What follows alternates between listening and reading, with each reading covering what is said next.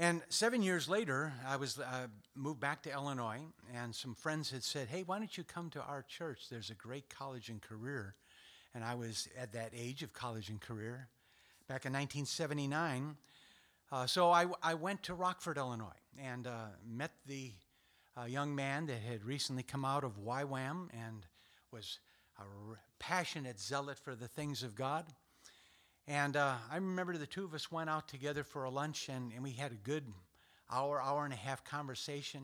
And at the end of the time, I remember he looked across the table and he says, Do you really think that you are a disciple? A real disciple? Well, I thought, disciple is synonymous with believer. Of course I am. Sure, I've I got been saved for seven years. Yes, for sure I'm a disciple. And I'll never forget, he just went. I didn't like that smile. It was there was a lot there was a message into that smile. Oh, you think you're a disciple. Hallelujah. Well, he ended up inviting me if I'd be a part of a small group of men that would sit at the feet of Jesus to learn of him on a weekly basis. And it was at 5:30 in the morning. Hallelujah. I was pushing for some evening, but with men you have to go early. But during those 2 years, I learned accountability, transparency, vulnerability. And in a very supernatural way, the Lord gave me a brother that I never had in the natural. I had one sister. And he not only became a brother, he became uh, one who sticks even closer than a brother. And that's been 41 years. And it has been an absolutely amazing journey. And I'm thrilled that this week, uh, his wife just loves uh, Magnolia and everything about Magnolia except the prices. Yeah, we went there yesterday and we went, oh my word, $2,200 for a chair. Welcome to Waco. Anyway, it was a blessing to have them here, and it, I just had to have my best friend come and share with us this morning so we could hear uh, a portion of the treasure that is within this couple that's going to be expressed through my bro. Dale Crall, come, bro.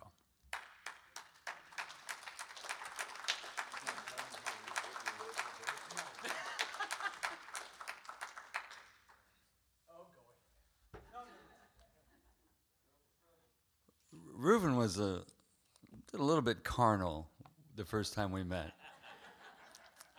He had kind of a leather jacket on, and that was in the day where they had your shirts unbuttoned down to your belly button, and all his hair was showing. And then he had a bunch of, he had a big necklace on, like a cross, and it was a lot of blitz, glitz, and uh, he was. We all in the college and crew were like, who is this guy? and um, I'd never met him before. Okay, so he takes me out to lunch after the first time we meet. It was a nice, nice buffet in town, and and we're sitting in his car. Oh, he had a big car. I mean, it was quite a car, quite a car.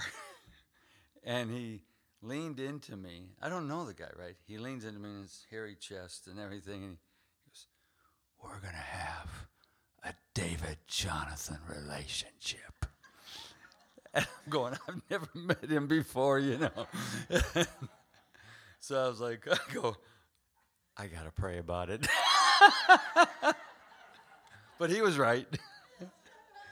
and he is my best friend, and we are in a David Jonathan relationship all of these decades, and it's been awesome. And though we really only spent two full years together. Then he went to Israel for thirty some, and uh, it's it's never met, never missed a beat. Thank you for letting us be here. This is my lovely wife Jan. Her maiden name was Bonjour. Her parents are Swiss, and um, her dad's side, and uh, she gave it up for Crall. It's part of the call of discipleship. Big trophies for her. And we have a daughter named Michelle, just got married a month ago in Rockford, which was a miracle because we had a full blown 210 person wedding and full reception. and uh, it was absolutely incredible. Did a lot of prayer and fasting. God let everything come together. Reuben flew up, really touched my heart. It was just an anointed day. She married a incredible young man. Um, just we're just beyond words. We couldn't have picked a better young man for our daughter. And uh, their first kiss was on their wedding day, which was they decided they wanted to just toe the line. They don't want to take any chances. And he's got the call of God in his life. He's already been a youth pastor, and and uh, they're living in Tulsa, and God is just favoring them in every way, and we're just so happy. So we're on a trip from Rockford to uh, Carbondale, where I spent 27 years, and then Kansas City, and uh, Jan had an art show there, and then we went to Tulsa to be with them, where they live, and then here. And so we're real excited. We'll probably be leaving on Tuesday. I have a word I want to get into, and it's a word about the Word. And uh, it was interesting. We sang the days of Elijah because it talked about the word of the Lord. And so, would you turn to Lamentations 2:17, and also we're going to look at Luke 24:44. And um, I'm calling this the sandwich message. The sandwich message. Um, and and uh, it's got three parts two parts bread, one part center. and uh, we're to put those together. Let's pray, and uh, would you ask God to speak to your heart through His Word this morning? Lord God, I cannot thank you enough for Reuben and Yanit and what they mean to me and to us, and I'm sure to this class. And I thank you for this class we've heard so much about. And I th- pray you bless all those with us and all those who are not yet able to be, and be with the families of those that will be uh, celebrating the homegoing of their loved ones this week. We thank you for your goodness. We thank you that your mercies are new every morning. We thank you for your living, abiding word.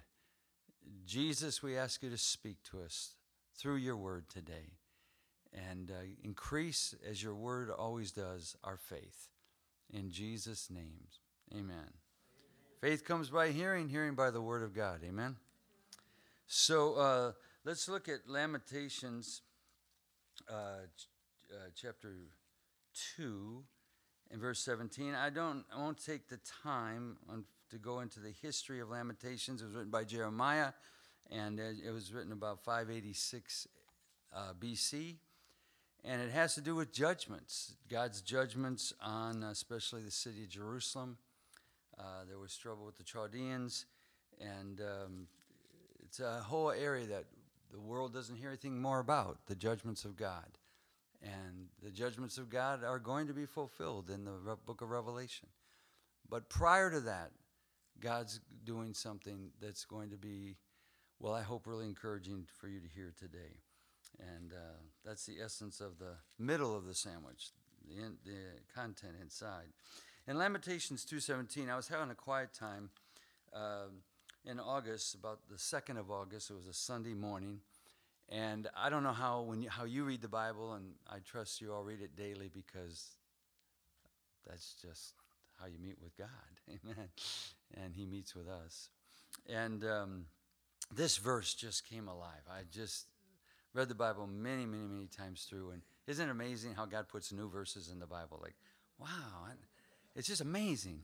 And this was a new verse, just got into the Bible August 2nd, uh, last month. and it says, um, The Lord has done what he purposed. I'm reading now the New American Standard. So uh, if that's really different from your translation, I apologize, but I, I love this translation. The Lord has done what he purposed, he has accomplished his word. God is about fulfilling his word. Everything God has ever done, he spoke, and he fulfilled it. They, they, the scholars will tell us that one third of the Bible is prophecy. One out of every 20 verses of the New Testament is about the second coming. It's not a little bit, it's a lot in the Bible. We know in the Old Testament there was over 330 prophecies about his first coming. All of them at least 400 years before the New Testament started. With the Malachi ended, there's 400 year intertestamental period where there was no word from God from heaven. It's an interesting thing in that study of that. And we know they go all the way back to Genesis. but 330 prophecies. And a, a man named Peter Stoner wrote a book. I actually found it online. I actually have a copy of it. Um, he was born in 1888, but he did this incredible mathematical study of prophecy and figuring out the probabilities. And of those 330 prophecies about his first coming, all of them between 4,000 and 400 years before Christ came, the probability of just eight of them, and I could actually give you the eight he used.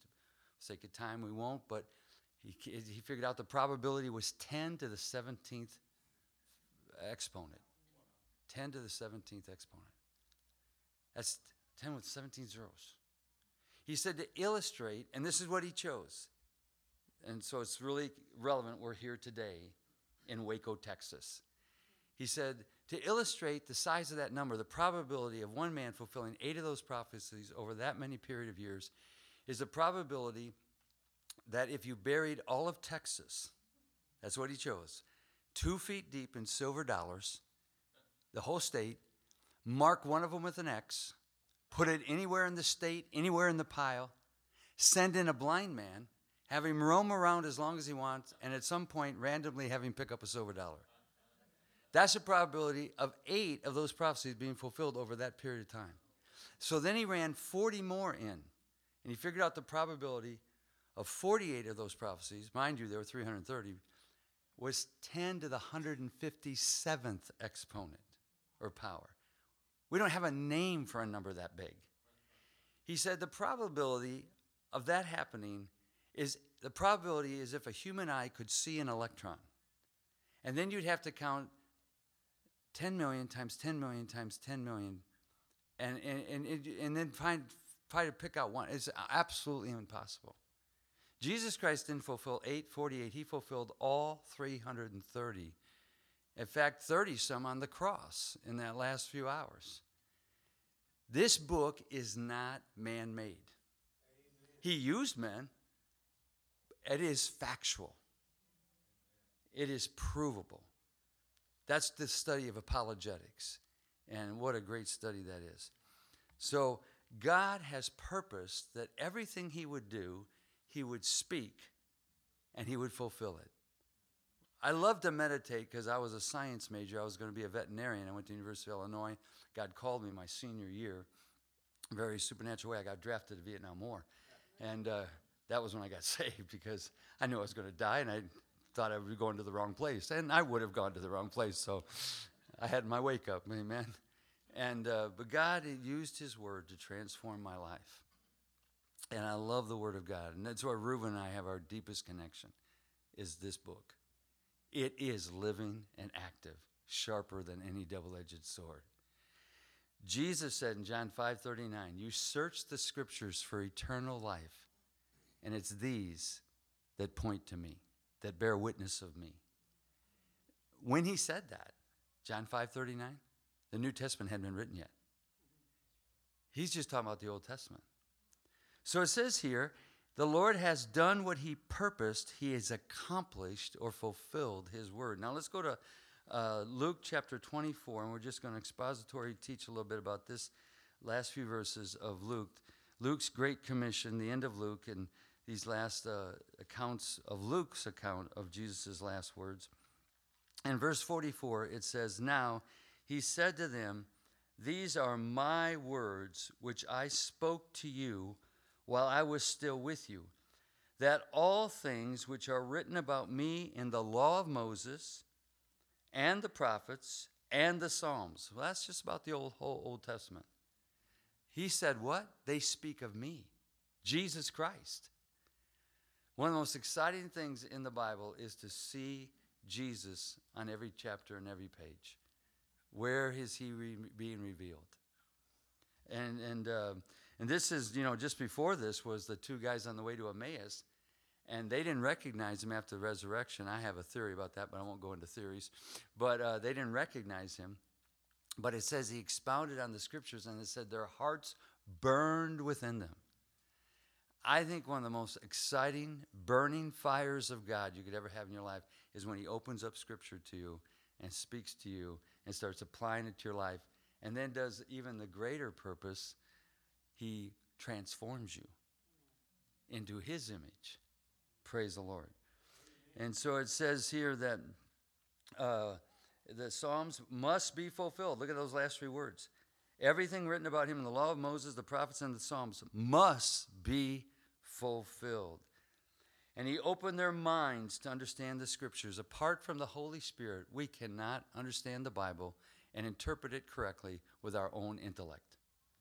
God says, through the wisdom of man, you will not find me. You can't find him through the wisdom of men. And that's where it really is the crux between everything in the world and their view of God and their view of the Bible that's not correct and those that really know him.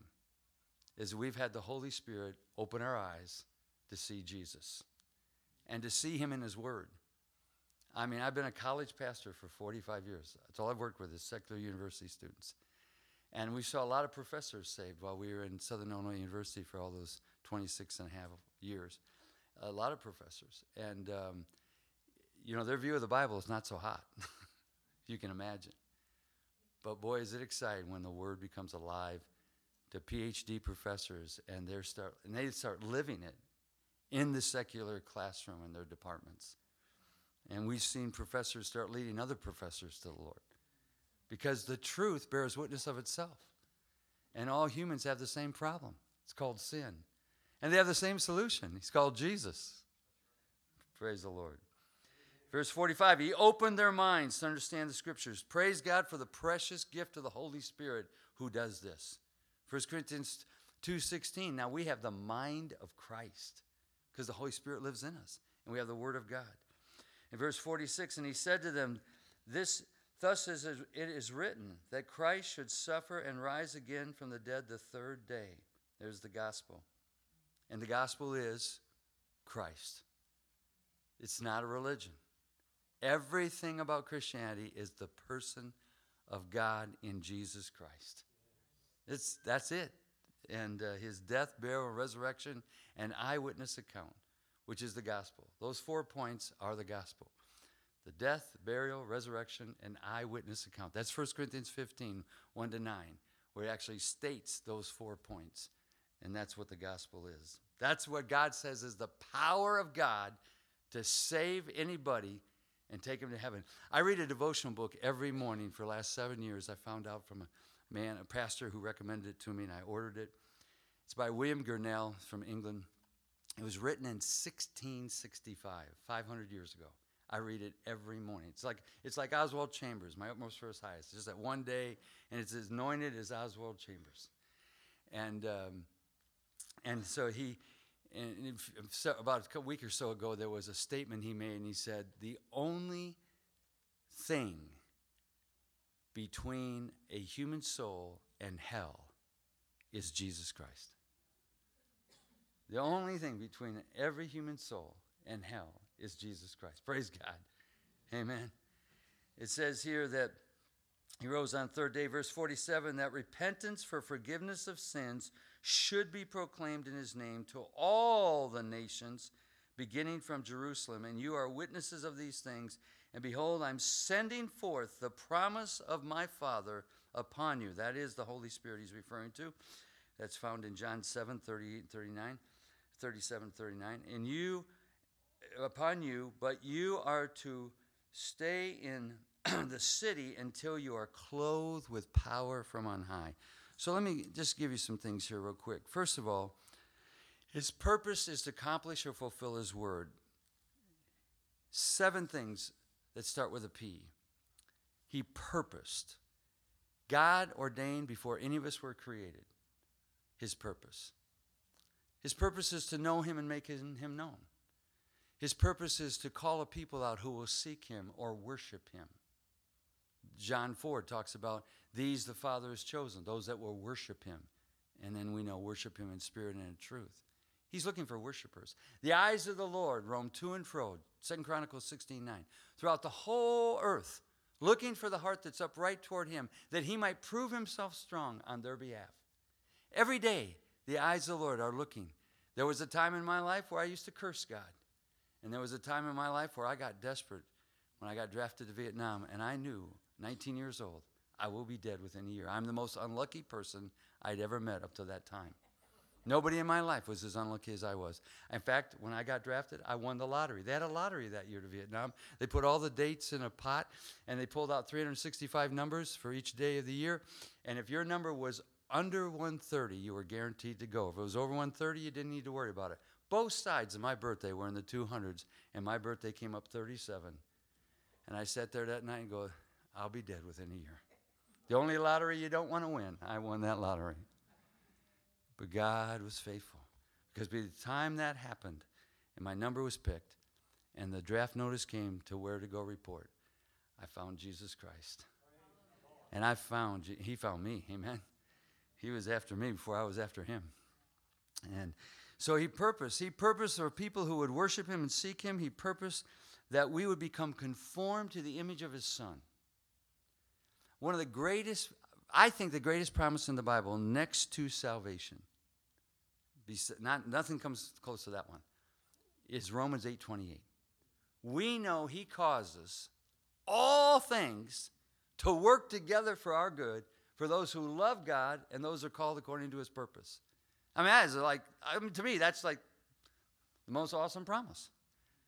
Uh, by the way, even though I'm Assembly of God, during the whole quarantine thing, we watch Waco's worship service every Sunday.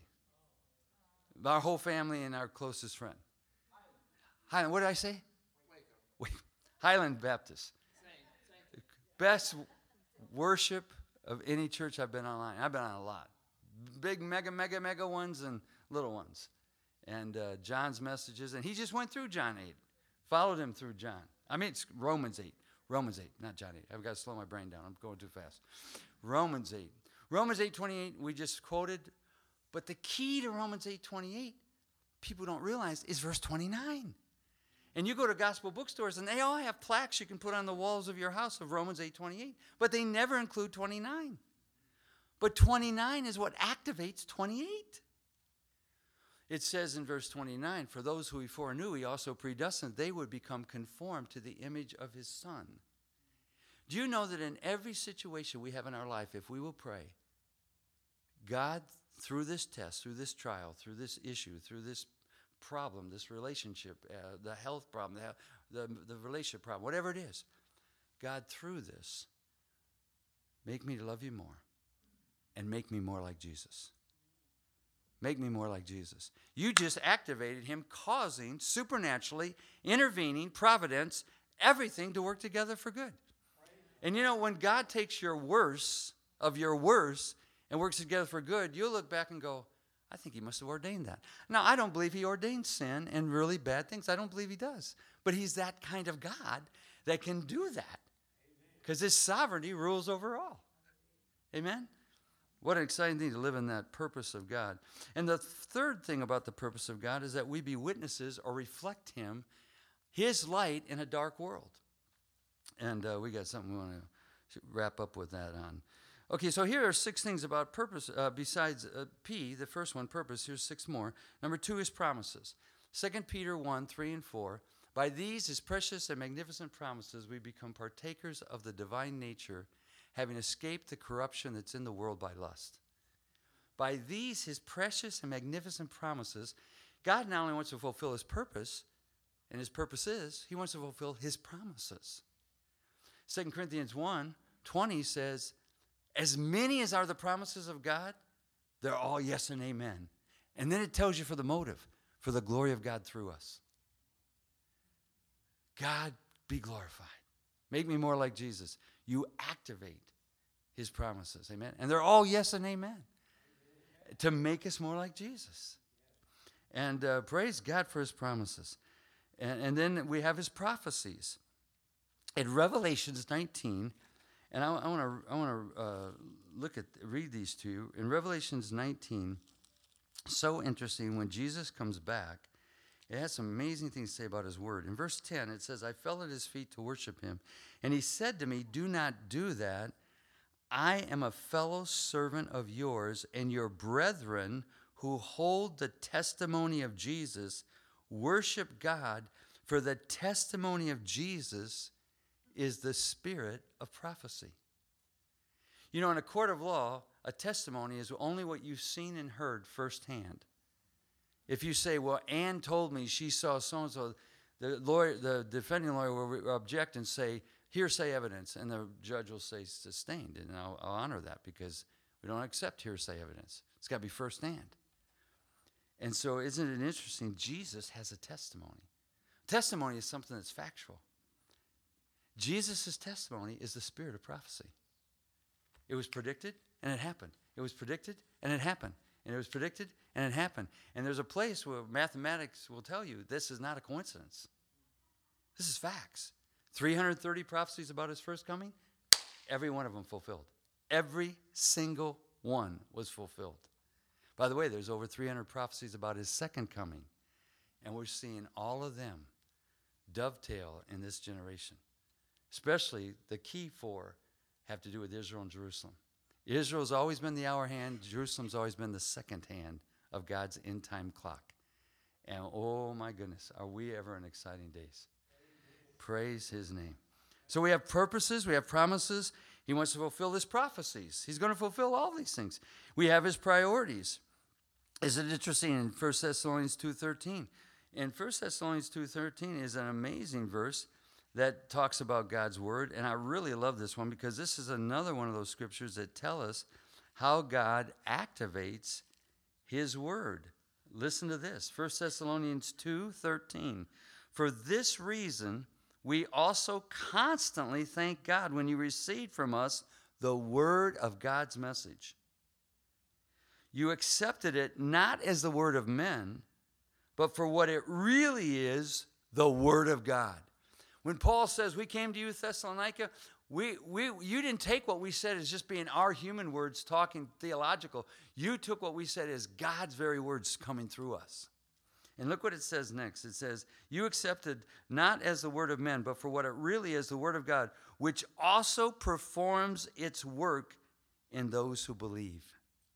Our faith in God's word activates it, releases it. Isn't that interesting? Because Romans 10 17 says, faith comes by hearing, and hearing by the word of Christ.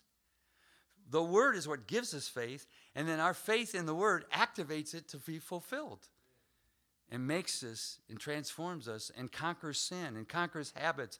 One of the things I had the joy of doing with college students for four and a half decades is not just seeing them get saved, and we love to see people get saved but seeing their lives transformed and seeing victory come into their lives and teaching them the principles of God's word as God has taught Jan and I, like uh, how to love their parents.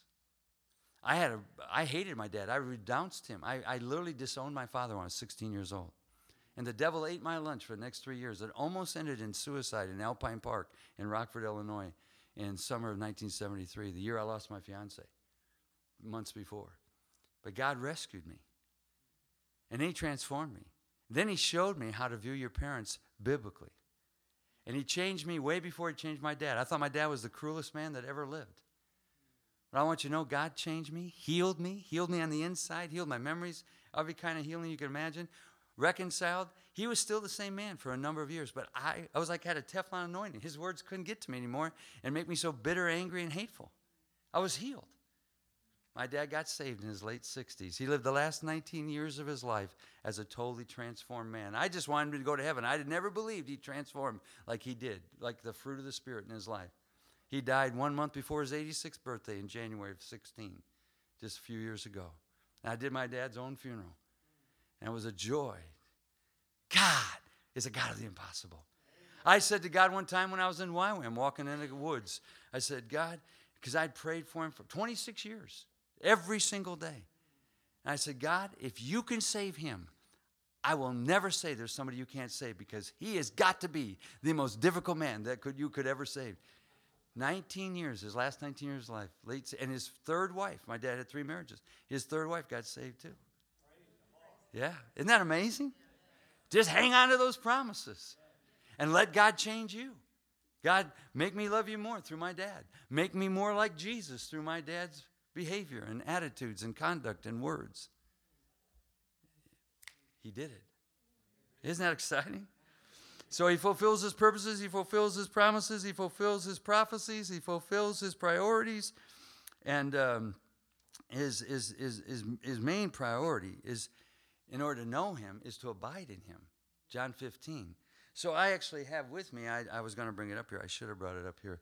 But um, three years ago in a month, I was here and visited some of you and visited Reuben Unique, and it was a life changing experience for me that I desperately needed. Um, it was just uh, beyond words. I'd gone through the three worst years of my life. It ended. It just went from bad to worse to worse to awful, and um, and God did it. And when I left Rockford to come down to be with Reuben Unique for eight days of intense ministry to to my life, surgery, uh, I said, God, should I bring any book with me besides the Bible? And He prompted this thought to me, and I I, I just was like blown away because I read this book as a baby Christian 40 some years before. I'd recommended it all my life, but I hadn't read it again. And I brought it with me, and I started August that uh, three years ago here in Waco on August 1st. And uh, I actually had to backtrack because it was actually the end of the month when I was here. I caught up. But I've read Abide in Christ by Andrew Murray every day the whole book through for 36 months in a row because it has just changed my life. And all it is is the expounding of John 15. Abide in Christ. Abide in Christ. Jesus said, If you abide in me and I abide in you, ask whatever you wish. Your prayer life is going to explode if you abide in Jesus. And, and there's so many insights. John 15, 9. Get this one. This one, this one made me weep the first two years. I read it every day. Every time I got to that chapter. It's, it's actually chapter 22 in the book. It says, just as the Father has loved me, Jesus is speaking, just as the Father has loved me, so have I loved you.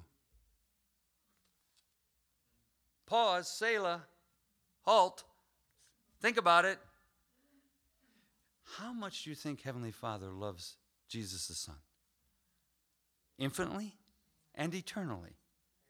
Just as the Father has loved me, so have I loved you. The Father loves you equal, just as much, the same way. He loves Jesus. Well, Jesus is perfect. He never sinned. He took the sin of the world. I love you just as much as I love Jesus. Abide in that love. You know, if you abide in that, just meditate on that, fear just leaves you because love casts out fear. That's what this generation needs. And I know uh, Unique was reading that, that thing and she misspoke, but I just want to say when she said the Africans are praying for America because how Africa goes will go the world, I know she meant how America will go will go the world.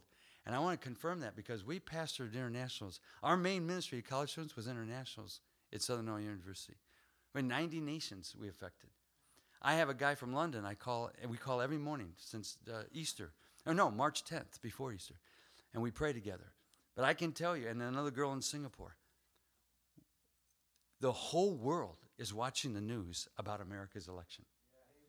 Oh, you have no idea what she said. It is way more pervasive. Let me tell you, the world is watching daily our news because it's on the internet and it's, but unfortunately, a lot of them get just CNN. Uh, they, they need some balance. but the, praise God, the saints are praying worldwide. And uh, oh, wait till I, I got to get to the end of this. So let me wrap this up. And then we have the power of God. Uh, the Holy Spirit comes to give us power. It says he upholds, Hebrews 1 3, he upholds all things by the power of his word. The power of his word. This powers you. Amen? Let me give you my favorite verse, and I, I got to wrap this up. my favorite verse, I have a top 100, top 10. Top three have never moved, they've always been the same. Top one, number, nothing's ever kicked number one out of number one in 45 years. John 6, 63. It is the Spirit who gives life. This is Jesus speaking. It is the Spirit who gives life. The flesh profits nothing. Doesn't help your sin nature, doesn't help your physical body, although it does help your physical body, but, but it's the Spirit gives life. And the Spirit helps your body. Is the Spirit gives life, the flesh profits nothing. The words I have spoken to you, our spirit and our life. Wow, that's my favorite verse. The words I've spoken to you, our spirit and our life. Well, the, the meat of the sandwich is end time prophecy or the fulfillment of God's word. First coming, second coming. Very quickly, four major prophecies of all the 300 of the second coming.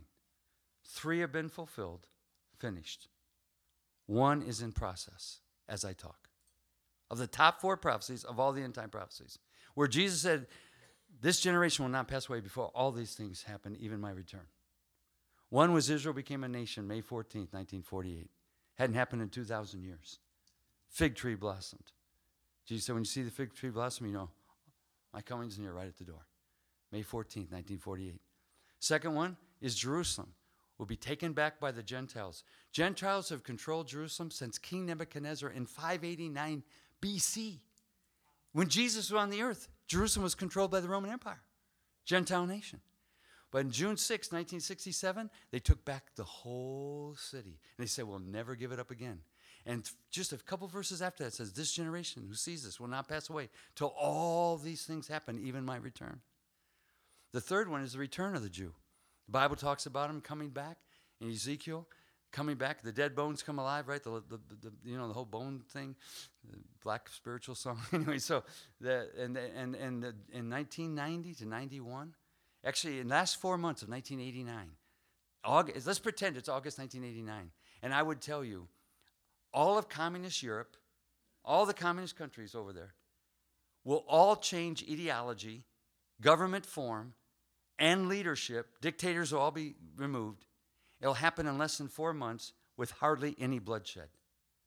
You witnessed the most huge, the greatest change in national leadership of nations in four months that's ever happened in history. Glasnost, perestroika, and all that and communism died and democracy came in. But more than that, God pulled open the Iron Curtain and the gospel flooded in. Do you know within the first 10 years, they said at least a third of Russians accepted Christ? A visit, to, we were in Russia in the early 90s. And man, every city we, we heard about, and the ones we went into Sochi where the Olympics were, and we got into every school we asked, and they stopped the school. We had assemblies, and in every place we went, it was 50 to 90% of the people accepted Christ, including the schoolmasters and the principals. It was the most incredible thing you've ever seen. And the Jews have returned. You know, there's only 14.8 million Jews in the earth. I think there might be 15.2 now, but for years it was just 14.8 million Jews on the whole planet. That's really a small amount. Half of that was in New York and America. You know that the Jews have returned through after World War I, the De- Balfour Declaration in 1917, and then World War II, they went up to 600,000. Then from then till now, over 7 to 8 million. Not sure how many Muslims are in that. 8 million in Israel now. That's a lot have come back. The fourth one is the building of the temple. Do you know that all the furniture is finished? All the furniture is finished. We were in Israel in the 1980s, and there was no museum to the furniture. There's a museum in Israel with all the furniture ready for the next temple. It's all ready. The stones are cut, they're hidden somewhere in Israel. They said, we had a friend that was with a group of Jewish leaders after the Persian Gulf War, and they said, somebody asked the question of uh, these top Israeli leaders, uh, Are you going to build a temple? The rabbi said yes. They said, It's not a question of if, it's a question of when. They got to wait for God to tell them. They said, How long will it take? They said, We'll use modern equipment, we'll put it up in three months. Gang, Jesus is coming. But before he comes, and I end with this, and I want to read this. This is Isaiah 60. And uh, this is, and I, I want to encourage you because, you know, I have thought for years the way America was going, we could have a civil war. Seriously. But a few weeks ago, the Lord really spoke to my heart. And I really believe we're going to have a great awakening. The Bible says in Proverbs 4:18, "The path of the righteous gets brighter and brighter and brighter to the full day." As long as the church is still on the planet and prayer is going on, Satan can't do all he wants to do. He can't do all he wants to do. Jesus said in Matthew 13 39, whole parables chapter, the harvest is at the end of the age. The biggest harvest in history is yet to come. Bigger than the first century, right? Day of Pentecost? And, uh, and then listen to this. I'll, I'll, I'll wrap up with this. Arise, shine, for your light has come, and the glory of the Lord has risen upon you. Arise, shine, your light has come, and the glory of the Lord has risen upon you. For behold, darkness will cover the earth, and deep darkness the peoples. But the Lord will rise upon you, and his glory will appear upon you, and nations will come to your light, and kings to the brightness of its rising. Lift up your eyes round about and see. They all gather together. They come to you, your sons from afar. Your daughters will be carried in the arms, and then you will see and be radiant. The world's in darkness, they're fearful. But the church is going to get brighter and brighter to the full day. The anointing of the Holy Spirit's just going to keep increasing on us. One day in my dad's house, when we used to live together in this house, but we had a, a, a yard light that came on automatically. But one somebody missed the switch or something, and it stayed on all day. We never even noticed because the sun was so bright. But as it got darker, that light was that bright yard light. You know, the darker it gets, the brighter the church gets. The darker it gets, the brighter the church gets automatically. And it's happening right now. Sean Foltz is doing these long haired hippie guy, looks like back when I went to college, is leading these worship things and all these major hotspots. They had one last week in California. They called it a worship protest, so they couldn't be closed down.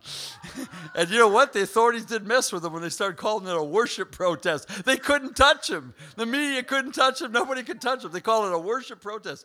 12,000 young people showed up praising God.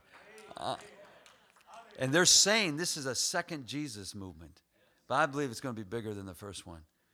And it says here, then they will see and be radiant. Your heart will thrill and rejoice because the abundance of the sea will be turned to you. The wealth of the nations will come to you. The wealth of the nations is the people. And so that's where we're at. It's harvest time. It's harvest time. And I want to close praying God, make us available for the harvest. Because he said the harvest is ripe and the laborers are few. Beseech, beseech the Lord of the harvest. I believe the Holy Spirit's the Lord of the harvest. He does the convicting, He does the converting, He raises up intercession, and He's the one that intercedes through us. He's the one that witnesses through us. Jesus saying, Beseech the Lord of the harvest for laborers. And I close with this verse. This is my second and final closing. The this is 1 Peter 4 7. The last part of the sandwich, the last piece of bread is prayer. The end of all things is at hand. Therefore, be of sound judgment and sober spirit for the purpose of prayer. He wants to fulfill your prayers. Amen. Lord Jesus, we thank you that you are on the throne, that you have everything under control. It's in you we live and move and have our being. We thank you the harvest is at the end of the age. You said in the last days you would pour out your spirit on all flesh. We thank you, Lord, not just for revival in America, but a great awakening that will sweep the globe. And so, God, we ask you to energize the president. We ask you, oh God, to give him an anointing of King Josiah, to tear down all the idols and to call a country in repentance to God. Lord, we ask you to just pour out your spirit on the churches. Thank you for this gospel preaching church that's true to your word. We pray for the churches that hardly mention your word. Wake up the churches in America, Lord. The watered down gospel. Grant us repentance that leads to life. God, oh God, just thank you for this group and energize them in your word. May it be more alive when they read it than ever because of your Holy Spirit in them and your Holy Spirit in the Word. In Jesus' name, amen. God bless you all. Thank you.